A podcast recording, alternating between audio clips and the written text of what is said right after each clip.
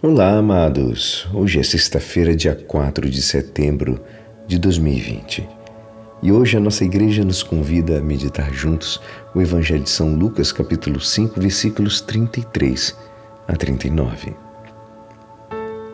Naquele tempo, os fariseus e os mestres da lei disseram a Jesus: Os discípulos de João e também os discípulos dos fariseus jejuam com frequência e fazem orações mas os teus discípulos comem e bebem. Jesus, porém, lhes disse: Os convidados de um casamento podem fazer jejum enquanto o noivo está com eles? Dias virão em que um noivo será tirado do meio deles. Então, naqueles dias, eles jejuarão. Jesus contou-lhes ainda uma parábola. Ninguém tira retalho de roupa nova para fazer remendo em roupa velha senão vai rasgar a roupa nova e o retalho novo não combinará com a velha roupa.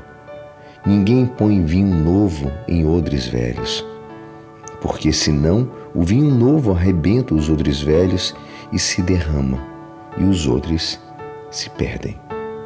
Vinho novo deve ser posto em odres novos. E ninguém, depois de beber vinho velho, deseja vinho novo, porque diz: o velho é melhor. Esta é a palavra da salvação. Amados, vimos hoje na nossa reflexão do Evangelho uma armadilha que os fariseus e os mestres da lei fazem quando corrompem uma questão importante. Simplesmente eles contrapõem, colocam em jogo, em jejuar e rezar dos discípulos de João e dos fariseus, ao de comer e beber dos discípulos de Jesus. Jesus nos diz que na vida há um tempo para jejuar e rezar, e que há um tempo também de comer e beber. Isso é. Quer dizer isso? A, a mesma pessoa que reza, que jejua, é a mesma que come e bebe. Vemos na vida cotidiana, contemplamos a alegria simples de uma família, talvez a nossa própria família e na, quando a gente percebe isso, é, em um outro momento, a tribulação, a, o problema visita essa família. Os sujeitos são os mesmos, mas cada coisa tem o seu tempo. Essa família tem um momento de alegria e outros momentos, momentos de tristeza. Tudo tem o seu momento. Sobre o céu há um tempo para cada coisa. Amado, se você puder desfrutar de momentos de paz, de alegria, devemos aproveitá-los. Com certeza, já nos virão momentos difíceis de jejum.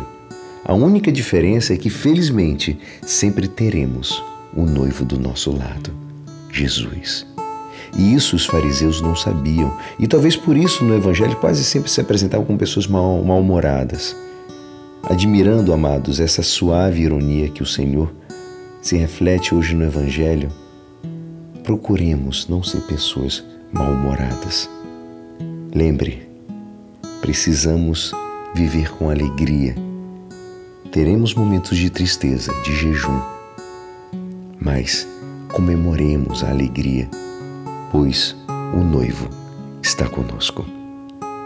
E é assim, esperançoso que esta palavra poderá te ajudar no dia de hoje que me despeço meu nome é Alisson Castro e até amanhã.